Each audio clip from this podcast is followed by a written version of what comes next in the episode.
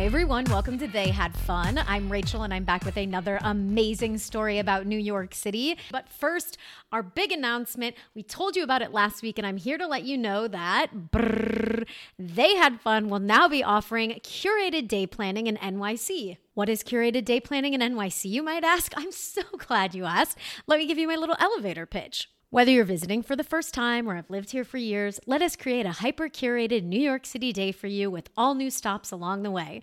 So anyways, here's the reality. Here's how it's going to work, okay? I will send you a quick questionnaire, and you'll let us know about your likes, your interests, your favorite foods, the way you like to get around, all of those things, and we will create a perfect day made just for you. And if you're thinking, Rachel, there's so much fucking content out there. Why would I pay you to do this for me? That's the problem. There's too much content and not everyone knows how to put it together. So how do you put it all together? And I'll tell you how. You let me do it for you, okay? For years, I have fielded text after text of like, hey, my neighbor's brother is coming to the city. Can I give him your number? Or emails that are from friends that are like, hey, my boss wants to have a birthday dinner at a cool place downtown and it needs to be kind of fancy but not too fancy and they need to have veggie options. Do you have any ideas? I'm just telling you, this is what I know. This is what I love. I promise you, you will have fun. If you've ever enjoyed Rachel's Recs, this is the exact type of stuff we will be planning for you. I've been doing this for 16 years and I love everything about this city, so you can trust me. Also, very importantly, this is not just for visitors, okay? This is for locals too. Maybe you have a date coming up that you want to impress. Maybe you've been sitting on the couch and watching Netflix and doing nothing new and want to go have some fun with your friend. This is for you. Maybe it's just impossible to keep up with all the different websites and lists and newsletters, and it is. Except for me, because I love doing this shit and I waste all of my time. So let me do it for you. I can help. So if any of this sounds interesting to you, you can check out our new fancy website. I'm very excited about it. It's called theyhadfun.com. Very easy to remember. And it'll be our new home for everything fun in New York. You can find our curated days. You can find our podcast. You can find free Rachel's Recs. It will all be there for you. And today we will have an Instagram post announcing all of this. So if you go on there and you share it or you tag a friend that you want to have fun with in the city, anything to let us know that you saw this, you will be entered for a chance to win one of our new curated days customized just for you. But let me clarify, okay? I'm planning everything for you. I'm not paying for everything for you. You still have to get your own dinner. But you know what? Come to think of it, you know, I got the first round. The first round's on me. Why not? Like, I should cover the first round. So yeah, it's going to be fun. Tell your friends, family, neighbors, coworkers all about us, and hopefully we can all have fun. I mean, I'm excited about it. Can you tell? Hopefully you'll be as excited as me. Okay, more importantly, on to my guest this week. Guys, we did it. We got him. I don't even have a word to describe how ecstatic I am. He is Mr. New York. He is a soon-to-be author. Most of all, he is a born and raised New Yorker and loves this city. You know him as Slutlust, Hi Love New York on Instagram. Please welcome to the show, OJ. What up, Rachel? Thank you. I'm so glad you had your own hype moment there. I'm worried I didn't have that ready for you. Oh, I mean, if you're not your own biggest fan, then what are we doing here? What can we start with? What have you been up to? What is going on? What can I say? Oh, well, I'm no longer a resident of New York City. Okay. Like most the people would have a brain, I picked up my tail and took my little family to upstate New York. So now it's just me and my wife somewhere in Delaware County, sitting on 21 acres, a pond, wow, and a riding lawnmower. This is where my life is now. I'm a really big fan of mowing. Oh, wow. Okay. We've had a real 180 since we first met. Is it 180? Because 180, I guess that would mean you turn back around. Or is it a complete 360? Because I feel like I'm a totally different person. I don't know how that saying goes. All I know is that I went from like writing angry missives and like tagging up all over the wall of New York City to like selling antiques and writing little poems about them. If that's what's bringing you joy and that's what you need to do, then fucking do it. And you are. So like, that's great. But I am going down to the city this week, and so I have to pretend that I hate my life. So, like, yeah, upstate sucks. It's terrible up here. You still spend a good amount of time in the city, and you're still very much... Oh, no, I don't. Yo, I give the city, like, a weekend, and then after that, I'm like, yo, I can't see it for, like, another 2 months. That's where I'm at right now. Like, every 2 months I come and visit, and then I'm like, you know what? I'm good on that. You had a lifetime full of New York, so now you just get your little taste. Yeah, but my complaints or whatever issues that I may have about New York City and And like, I always wonder when people like read on my Hi Love New York page, like where they think I'm coming from. You know, it's not like I'm annoyed with my city for all that it's become or for all of its social issues. And that's the reason why I need to stay out because, oh, you can't afford the rent or yada, yada, yada. No, it's because I have too much fucking fun. I have too much fun. I can't deal. It's not, I'm not a normal person. Like everybody knows me, you know, I don't have to pay for drinks at bars. You know, I'm skipping lines all over the place. It's exhausting as fuck. It's like, yeah, I do my 2 month sits of stay because it's like my my rehab because I do more in a night in New York City than some people do in a year. You know what? I really, really, really believe that and know that to be true. But I think that's great. It's good to have that realization. And just most importantly, that makes you the ideal guest for this show because you are absolutely wonderful at having fun. I know that for a fact. I mean, you've probably been in the cab with me once. It's like, oh, we're going to go to 8 nightclubs in one night. Like, who does this?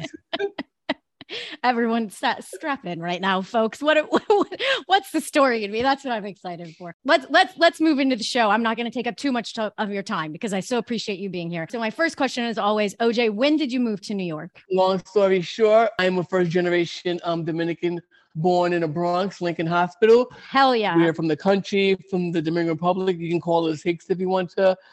My mom, you know, when she met my dad, they hooked up. And she got pregnant, you know, he had an opinion and she said, keep the opinion.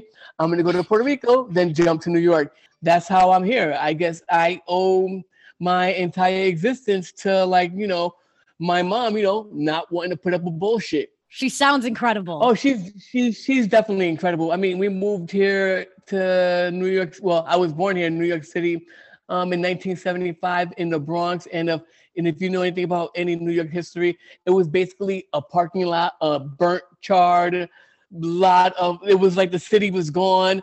My mom didn't know any English. She couldn't really speak the language. There's like a story that she told me about like how she was like practically homeless for like 3 weeks. Oh my God. With me as a baby. Until she met a lady who's Dominican who then introduced her to my brother and sister's father. And that's how we got our footing. My mom quickly got a job working for like one of the textile factories in Midtown Manhattan back when like the fabric district was the fabric district. I can remember being really, really young, helping her like do the toggles on like polo coats and like make DKNY hats. And like, you know, wow, she made all the accessories for like all these huge big name brand companies in New York City. Wow. That is so incredible. I mean, you are the American dream. You're the American story. You're the New York story. I mean, your mom coming here with nothing and just making it fucking happen. Depends on who you ask. Because right now, with her 3 kids and her 5 grandkids, so far, she's the only one that's going to college and graduated. So, you know, that could be all up in the air. We could be her American nightmares for all I know. No, absolutely not. Not going to college doesn't justify or make or validate the American dream. You are it. You got, I mean, the hardest city in the entire world, let alone the States, your family made it and did it. And look at you and you're here. Like that's, it's wonderful. From your lips to any job recruiters out there, but you're right. College is not important. Okay. So, you know, my next question is always, why did you move to New York? We know the answer. It sounds like your mom was a badass is the answer, but maybe you can tell us a bit more about your childhood in the Bronx. Like, did you like it? Was it great? Was it terrifying? To answer that question, I'll tell you why I stayed in New York. Okay, perfect. This isn't the first time I've left the city. Back in 93, I went to college in Utica, New York. And back in 99, I moved to San Diego for a year. And every single time I told myself like, yo, I'm going to leave and I'm never going to come back. But it's impossible. First and foremost, like I'm Hispanic, our family bonds are really, really tight. Second of all, you have your chosen family, which is your friends, the people on your block. When you grow up in these neighborhoods where like you don't have access to all these resources and the money's not there, then we all become codependent on each other, you know? Yeah, yeah. I mean, I grew up back when it was like, you know, 15 dudes smoking on one blunt, you know, 25 people drinking 140. And somehow we all got drunk, you know? Now, at our age, whatever, if you gave me a beer and a blunt, whatever, it wouldn't even faze me. I'd laugh at it and push it to the side. But back then, whatever, you know, of course, I'm like saying like weed and like booze, but we become codependent for a lot of other things. Most importantly, for safety, because, you know, I grew up in a pretty violent era in New York City. We used to have to fight to protect the little strings of the JanSport book bag. Like, have you ever seen the JanSport book bag? Yes. No, you can find the JanSport book bag right now in like a Salvation Army. They can't give those book bags away. No one cares about them.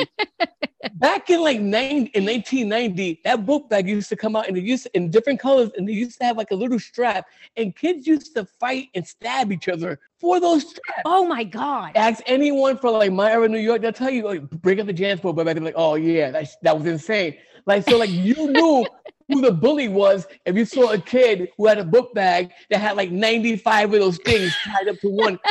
Oh yeah, that guy's beating the shit out of everybody. I shouldn't laugh at that. But no, even better, like even before that, it was like Lotto sneakers. Lotto sneakers came out. If you ever owned a pair, they had their little logo, but it was on Velcro. You can like rip it off. And that became a thing where like people would like fight to rip those off and like snatch your Lee patches.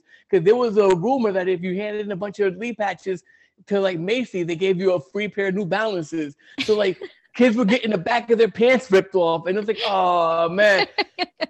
For me, my New York City, like I didn't have that exposure to like arts and culture and all that cool downtown stuff that people, when they reminisce and are nostalgic of New York, they talk about Basquiat and Debbie Harry. Nah, fuck that shit. We ain't have none of that stuff, whatever. I think I might have had like WBLS. They gave us Busy Bee rapping. And you know, and the whole thing was sponsored by the pimp that lived up the block, who used to always hit my mom. That was my New York. And it was, crack was out. It was a dangerous time. It was scary. But at the same time, whatever, it felt really, really safe, because the family that you choose and the family that you have, they become your network. They become your comfort zone. When you have people like that behind you, you know, when you have nothing, that means you basically can attain anything or everything, because that's nothing but infinite possibilities that are out there for you. Right. And so for us, not having anything, whatever, we had everything, because we had each other. I don't want to be one of those people who, you know, wax poetically about nostalgia of the old days and all of these things, but there is something beautiful to that, to this idea of, you're saying like, listen, I straight up had nothing, but something about all of this people in this community meant a lot. And I felt safe and I had something. Like, I don't have any idea what that felt like. That's not how I grew up, but I still think it's beautiful the way you're putting it. And I really understand what you mean. Put it like this, back then, whatever, if something happened to me, I could just go to my block, hey, yo! 20 people come out, whatever, and nothing. I mean, this is like, you know, ghetto Braveheart. Like, nothing feels better. And it's like people, they hold you down. And for all the reasons, all the criminals that I was like, yo, this is why I have to get out. Those were the same things that kept me back, because it was home. There was a warmth in there. There was a certain level of camaraderie. Yeah. You know, but generosity was unparalleled, because, you know, we all had nothing.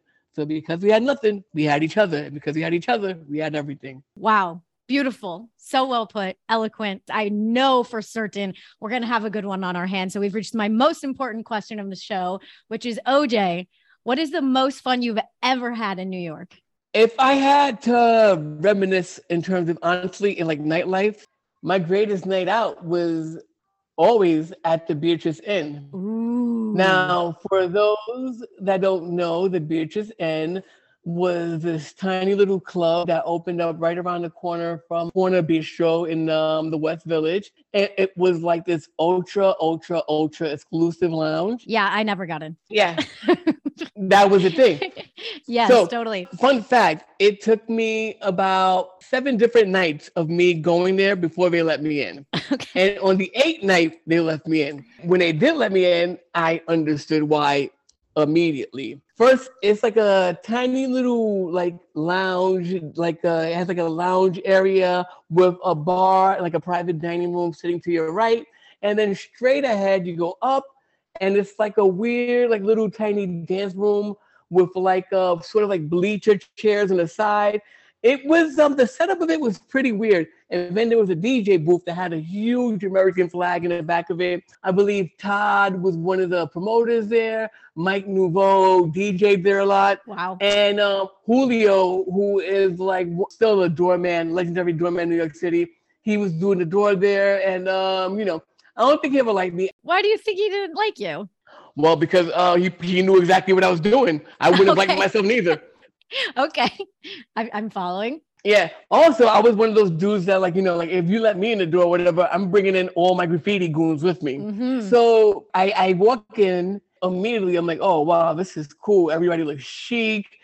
Just imagine like if like the Row and Vintage opening ceremony had like a big party and everybody was like kind of dressed like that. You're painting the picture so perfectly. Like I can just see it. I've actually seen pictures of the Beatrice Inn I've never been in. So just like, I can see the whole thing and just probably how fucking cool it felt being in there. I would walk in, I would usually go by myself. Usually if I brought somebody, they wouldn't let the person in. So like, you know, when I finally got in, I went in by myself. I made sure to keep two blunts on me and I had like, and then I go to the back and I sit up there. I see my friend, the Reza, the Arab parrot. He's there. So I'm like, I'm talking to him now. And then I roll up a blunt and then a girl taps me. She's like, yo, can I smoke? And I'm like, yeah, sure. And then I look and it's like actually Olsen. No. Shit you not. Oh my God. You know that I love them. Yeah. So yeah. They were there.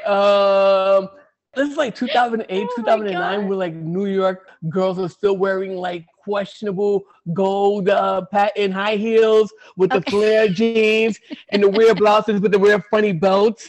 Yeah. It was that era. So like she tapped me and she said, yo, can I hit that? And of course, you know, like I'm like, oh, okay. It's the Olsen twist. So I pass her the blunt and then she's smoking, blah, blah, blah. Of course, because she's a celebrity, she's amped and she decides to like walk off with my blunt. Because I'm a New York nigga. I'm like, yo, hold up. I give it a little tap back. And she's like, oh, I'm sorry. So now I get my blunt back. And then I'm looking at Reza looks at me. We're laughing about this. And then, you know, for some reason, Nouveau plays like a salsa song. And I'm like, oh, okay, we're dancing salsa now. So I grab a girl because I'm stoned and drunk by now. And I start doing twirls and like little dips and stuff like that. When I dip and I bring her back up, whatever, it's Kirsten Dunst. Wait, Kirsten Dunst. Yeah. Oh my God. You have a huge crush on, you know. I was like, oh my God. Dreams coming true. You don't even know it. You're dancing don't with even your know. Crush. So, you know, of course, I do the smooth, you know, papi shampoo, you know, let her go, keep it moving, like, yeah. But of course, I'm nervous. So I go to the bathroom. The Beatrice Inn had two bathrooms, one that was like in between the bar and the first lounge, and the other one that was hidden behind the bar. The one that I was at was the one that had like a small couch in it, a table. It was the bathroom was almost like a living room. That was in the bathroom? Yeah. Wow, okay. And because the bathroom was a living room, people lived in it, if you know what I mean. Yes. So like, yes. I finally get up to the line, whatever, and this dude just comes at me. He's like, yo, my brother, listen, I promise I don't have to do any cocaine. I swear. I just really, really need to use the bathroom. Can you just please let me go? And I look at him. I'm like, all right, cool. And it's like Justin Long. Oh. Yeah, you remember the commercials? I'm a Mac and I'm a PC, that guy. Yeah. And I'm like, oh, all right, cool. So many names already. I love it. Okay. So I let him go, and then I go in afterward, and then I go out to the lounge because remember, like I'm in the spot by myself. I really don't know no one, but yeah, I'm having a great time. If you know me, you know that like I'm sort of like I'm really, really shy. Oh. So like, you know, I'm sitting there by myself, whatever, and then this girl that I knew who lived on Jane Street, and she's like, hey. Why don't you come by the house, whatever? I'm like, oh, all right, cool. This night is turning out to be awesome. So I put my phone down, and then right when I look up to get ready to go, it's Lindsay Lohan at the door arguing with Samantha Ronson. Oh, my God. That was back when they dated. Yeah. And so they're arguing at the door. And so I'm like, oh, this is really cool. Another one of my crush. So I have to, like, you know, be on some pardon me, excuse me, I'm on the way out while they're yelling at each other. This is such a specific time when, like, Lindsay Lohan was, like, going out to the clubs in New York. Oh, my gosh. Dude. So, like, you know, I wound up at my homegirl's house, and I'm sitting there, and when I recount the night, and she doesn't believe me. And I'm like, yeah, I don't believe that really happened either. But, yeah, it happened in the Beatrice Inn. When I moved out of New York in 2009, I made sure that the last club I went to before I went to the airport was the Beatrice Inn. And what I did was I put my tag really big on the flag.